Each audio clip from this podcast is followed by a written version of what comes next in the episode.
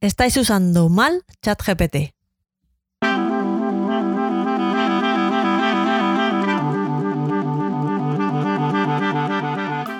Un podcast ninja sobre Big Data, episodio 47, Ingeniería de Prompts y ChatGPT.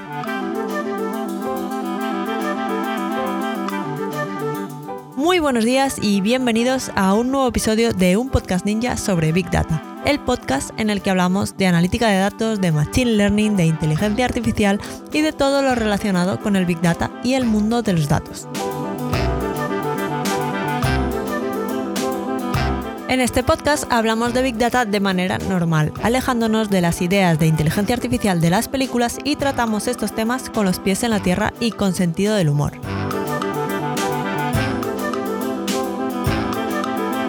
Además, si os interesa este mundillo y queréis profundizar un poco, podéis ir a datos.ninja y descargar el ebook La guía ninja del Big Data y la inteligencia artificial. Podéis descargarla desde el enlace en las notas del programa.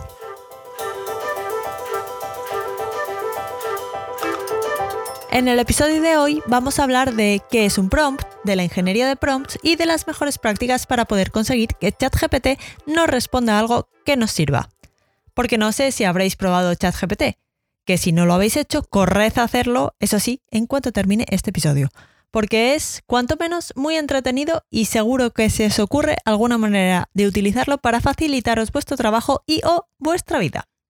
Y si habéis estado los últimos meses en una cueva y no sabéis ni siquiera qué es ChatGPT, pues podéis escuchar el episodio 28 de este mismo podcast. Os dejo el enlace de todo, tanto de probar dónde tenéis que ir para probar ChatGPT como del episodio 28 de este podcast, en las notas del programa.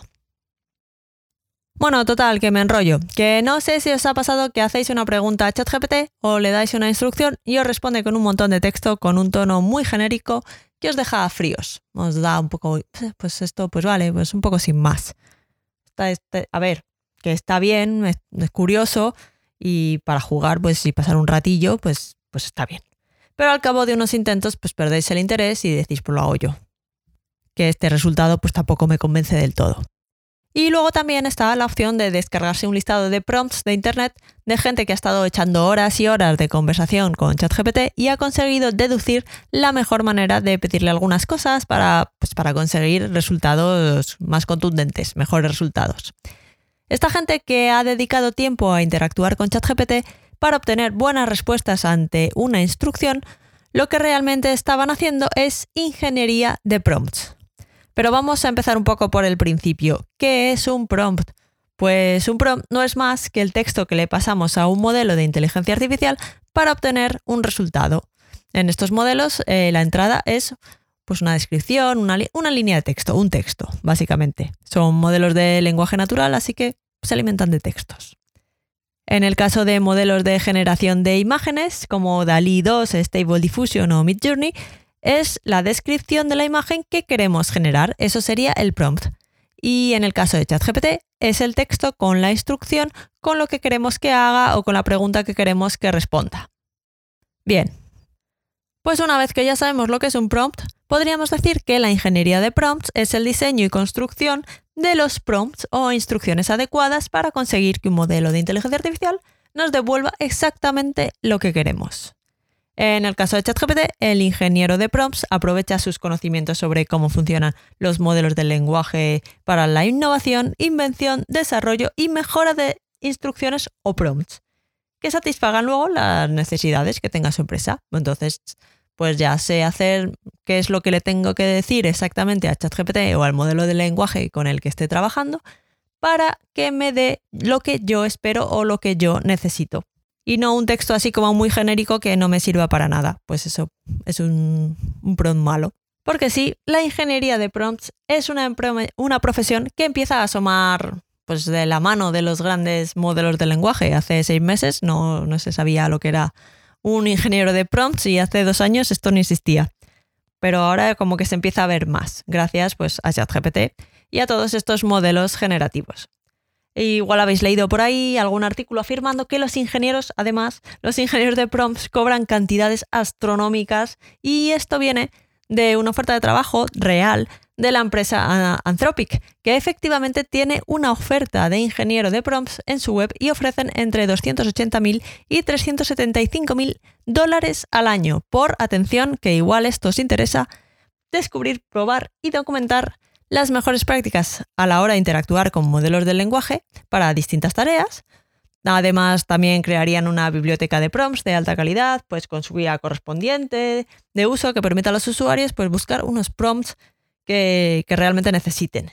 Y luego también entre sus funciones estaría enseñar a clientes a diseñar sus propios prompts de manera efectiva. Esto es más o menos lo que resume la posición de Anthropic de ingeniero de prompts. O sea, básicamente saber interactuar con, con modelos de lenguaje, con ChatGPT. Entre 280.000 y 375.000 dólares anuales. Ojito. Y ahora que ya tengo vuestra atención, voy a contaros algunas prácticas recomendables para diseñar buenos prompts con ChatGPT y otros modelos de lenguaje. Lo primero es tener en cuenta que el diseño de instrucciones efectivas para interactuar con estos modelos de lenguaje no es algo que suela salir a la primera. O sea, tú no llegas, le pones a ChatGPT lo primero que se te ocurre y te da lo que tú buscas. Normalmente requiere varios intentos. Es un proceso iterativo. Imaginad que tenéis una idea de lo que queréis conseguir con ChatGPT y hacéis un primer intento de prompt y según el resultado, pues lo vais refinando para que la respuesta se vaya acercando en cada intento pues a lo que realmente estáis, estáis buscando. igual en el primer intento os devuelve una respuesta demasiado larga, entonces podría ser una buena opción incluir en el prompt el detalle de cómo queréis que sea la respuesta de larga. Pues una frase, respóndeme en una frase. Mm, respóndeme en menos de 50 palabras y luego pues le vais diciendo el resto de cosas que queréis que os diga. Entonces, pues eso, igual si os da respuestas muy largas o muy cortas, es una buena opción em, concretar la longitud de la respuesta que, que estáis buscando. Eso ya sería el primer intento. O igual, o responde de una manera muy genérica, que es una cosa que suele hacer bastante a menudo. Pues la opción en este caso sería indicarle que se centre en explicar unos aspectos determinados de lo que le habéis indicado en el prompt. O, mm, por ejemplo, enfoca tu respuesta al departamento de marketing de una empresa y pon foco en tal o cual cosa. Eso sería un, ejemplo de, pequeños detalles, pequeños ajustes que podemos ir haciendo a la instrucción para que se acerque más el resultado a lo que realmente estamos buscando, a lo que nos va a ser de utilidad. El tema es que las instrucciones tienen que ser claras y específicas y claras y específicas no significa que tengan que ser cortas. Es más, es posible que un prompt sea mejor si es más largo e incluye más detalles de lo que se quiere conseguir. Así que no tengáis miedo de escribir prompts larguísimos que le den información relevante a ChatGPT sobre lo que queréis que haga, pero que siempre sean concisos. Para ello podéis probar a darle algunos ejemplos para que entienda el tono que estáis buscando en la respuesta o indicarle el resultado que esperáis. Imaginad que queréis que obtenga las palabras clave de un texto. Entonces, una manera de hacerlo sería hacer un prompt que directamente indicara extrae las palabras clave del siguiente texto y le enchufáis el texto. Pero si le dais ejemplos, puede llegar a funcionar mejor. Es decir, le ponéis un par de textos con las palabras clave que consideráis correctas y después el tercer texto del que queréis que realmente extraiga las palabras clave. Por ejemplo, imaginad, extrae las palabras clave de los textos a continuación y le ponéis texto 1. Dos puntos. Stripe proporciona una API para que los desarrolladores web puedan integrar el procesamiento de pagos en sus sitios web y aplicaciones móviles. Palabras clave.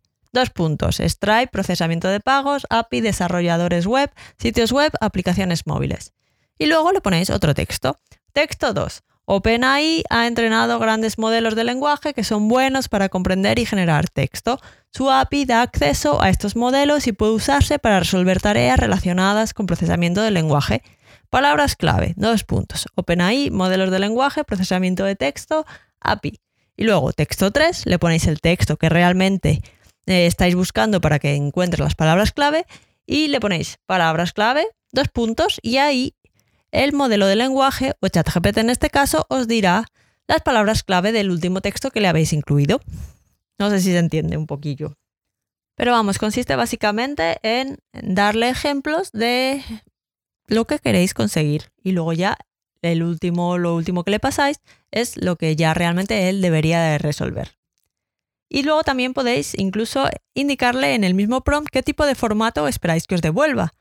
Porque no tiene por qué devolver solo texto. Si queréis que os devuelva una tabla o un fichero con formato CSV, no os va a devolver un fichero, en este caso per se, eh, ChatGPT, pero ya os puede poner el formato para que lo podáis copiar y luego pegar directamente en formato CSV o un JSON que también puede ser muy útil si luego vais a utilizar el resultado en otro sitio como en una hoja Excel, por ejemplo. O sea, podríais copiarlo en formato CSV o en JSON y luego eh, e importarlo como, como en un, Excel, ¿no?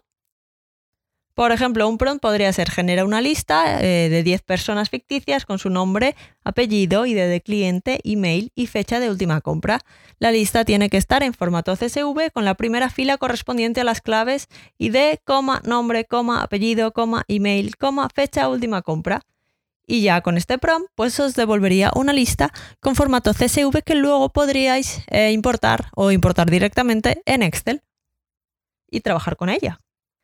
A ver, este es un ejemplo ficticio un poco chorra, pero si se os van ocurriendo ejemplos más útiles, pues, pues podéis ir funcionando con este tipo de, de formato de salida de lo que os devuelva ChatGPT o un modelo de lenguaje.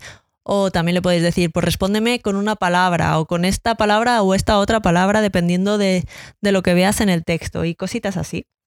En el caso de, que luego queráis ir un paso más allá e integrar el, modelo de lenguaje detrás de ChatGPT en alguna aplicación para interactuar con usuarios a partir de la API de OpenAI, pues una buena práctica recomendada directamente por OpenAI es utilizar signos de puntuación y delimitadores para separar distintas partes dentro del propio prompt. Por ejemplo, utilizar comillas o etiquetas para separar el texto de entrada de la instrucción, lo que os va a pasar el, el usuario, y lo que queremos que se haga con esa entrada de, texto de usuario. Esta práctica además puede ser de gran utilidad para evitar que un usuario intente modificar el comportamiento del modelo, que es esto, esta práctica se conoce como inyección de prompts. Lo que queremos evitar es la inyección de prompts por parte del usuario. Por ejemplo, un prompt podría ser resumir el texto entre tres acentos graves en una sola frase y entre tres acentos graves le ponemos el texto y con eso pues ya sabe lo, exactamente cuál es el texto que tiene que resumir y no se hace un lío. Pero bueno, esto está igual más pensado para integrar em, los modelos de lenguaje de, OpenAI a través de su API e intentar evitar eh, la inyección de prompts. Pero también serviría igual directamente con ChatGPT para que pueda diferenciar la parte de la instrucción de la parte del texto con el que tiene que hacer lo que diga la instrucción, ¿no? Y luego, em, otro principio básico para diseñar buenos prompts es darle al modelo tiempo para pensar. A ver, esto suena un poco raro, pero es un concepto relativamente sencillo. La idea de darle al modelo tiempo para pensar se refiere a esos casos en los que el modelo comete errores de razonamiento al contestar, porque igual le hemos pasado una tarea muy complicada, muy compleja. Es posible que en la instrucción esté siendo demasiado compleja, igual enrevesada, y el modelo se está haciendo un lío a la hora de interpretar lo que se le está pidiendo. Así que si desmenuzáis la tarea en pasos más sencillos y vais interactuando con él, con el modelo, hacia la respuesta, pues llegaréis a una respuesta igual correcta donde antes lo que devolvía estaba mal. Una opción es especificar los pasos necesarios para completar la tarea. En el caso de, que, la instrucción consista en corregir un ejercicio texto, por ejemplo, es una buena práctica pedirle que antes de decidir si está bien o mal la solución que le pasamos, resuelva por sí mismo el problema. Eh, por ejemplo, con preguntas de tipo, cuando tenía 6 años mi hermana tenía la mitad de mi edad, ahora tengo 70, ¿cuántos años tiene mi hermana? Si esto se lo sueltas tal cual, o una pregunta similar, es posible que el resultado no sea correcto, la respuesta no sea correcta. Mm, y al final se está haciendo un lío ChatGPT. Pero si le indicamos que piense paso a paso o incluso le damos un ejemplo con los pasos que seguiríamos para resolverlo nosotros mismos y luego le pedimos que resuelva un problema similar, es más probable que mejore su respuesta. Ahora bien, tenéis que tener en cuenta que aunque los grandes modelos de lenguaje como ChatGPT han sido entrenados con un montón de textos e información, no lo saben todo. Y lo que pasa es que su objetivo es dar respuesta a las instrucciones que le damos. Si no conoce la respuesta correcta, es posible que invente una que suene creíble y le va a dar igual del todo. Esto es algo que hay que tener muy en cuenta a la hora de decidir para qué queremos usar ChatGPT. Desde luego no debería ser algo muy sensible a las alucinaciones de estos modelos. Porque todo esto del modelo inventándose una respuesta que, está, que suena como correcta, aunque no lo sea, se llama, se denomina en el mundillo este de los modelos de lenguaje que el modelo está alucinando, está teniendo alucinaciones. Lo han llamado así. Lo que está claro es que mucha gente está fascinada con ChatGPT para generar texto. Escribir trabajos, escribir artículos, escribir contratos, escribir informes, lo que sea. No lo volvemos a hacer nosotros, que lo haga ChatGPT.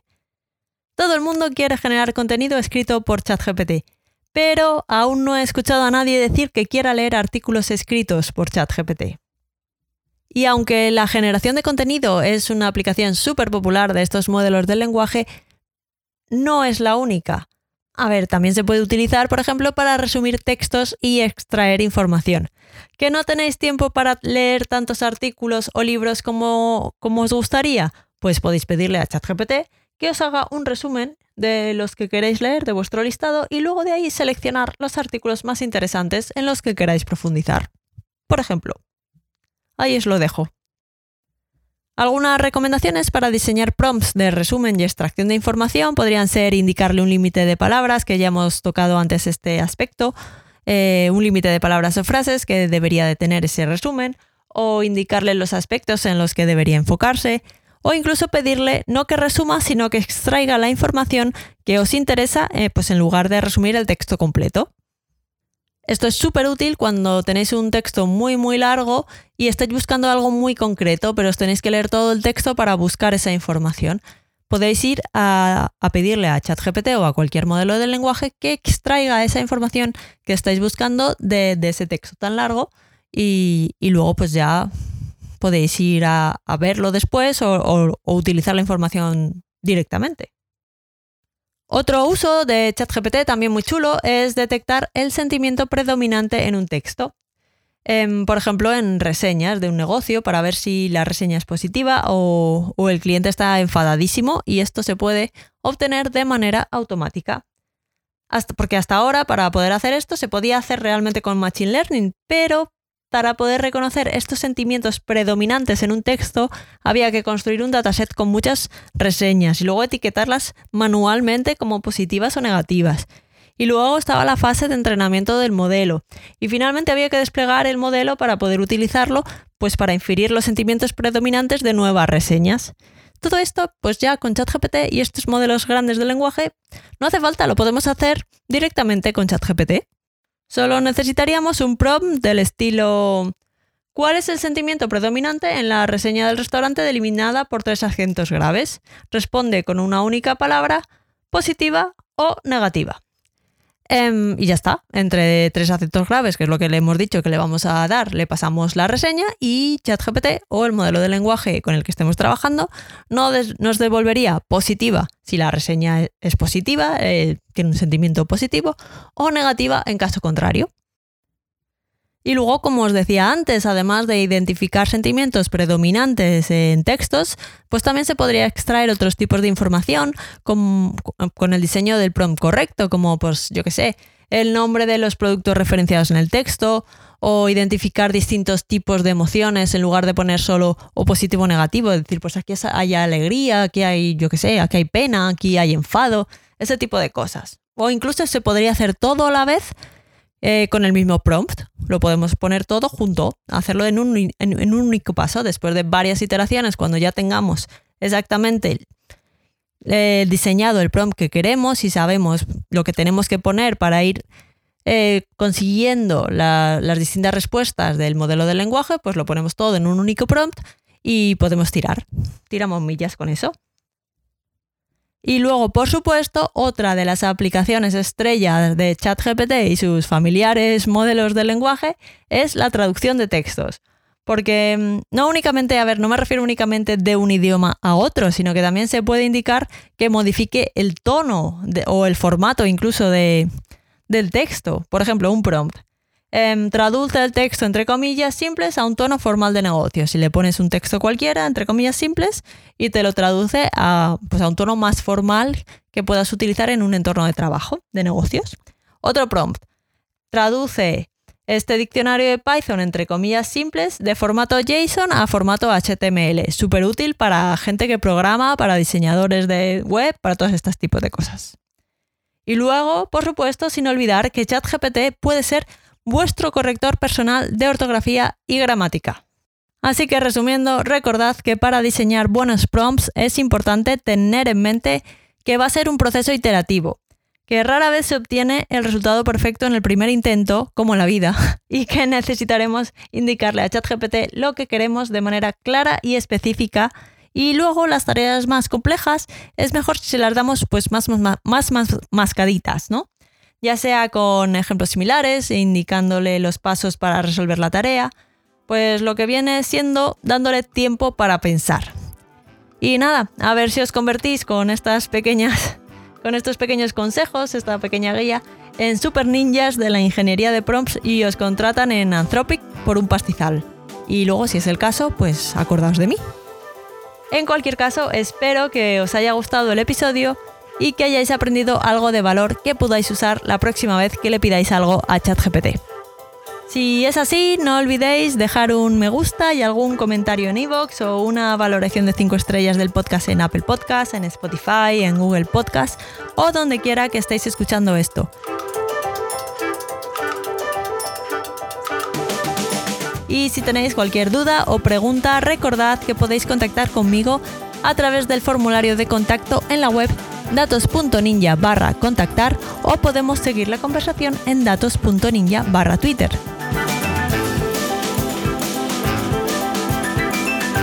Y nada, que muchas gracias por estar al otro lado y nos escuchamos en el próximo episodio de un podcast ninja sobre Big Data. Feliz semana y hasta el próximo episodio.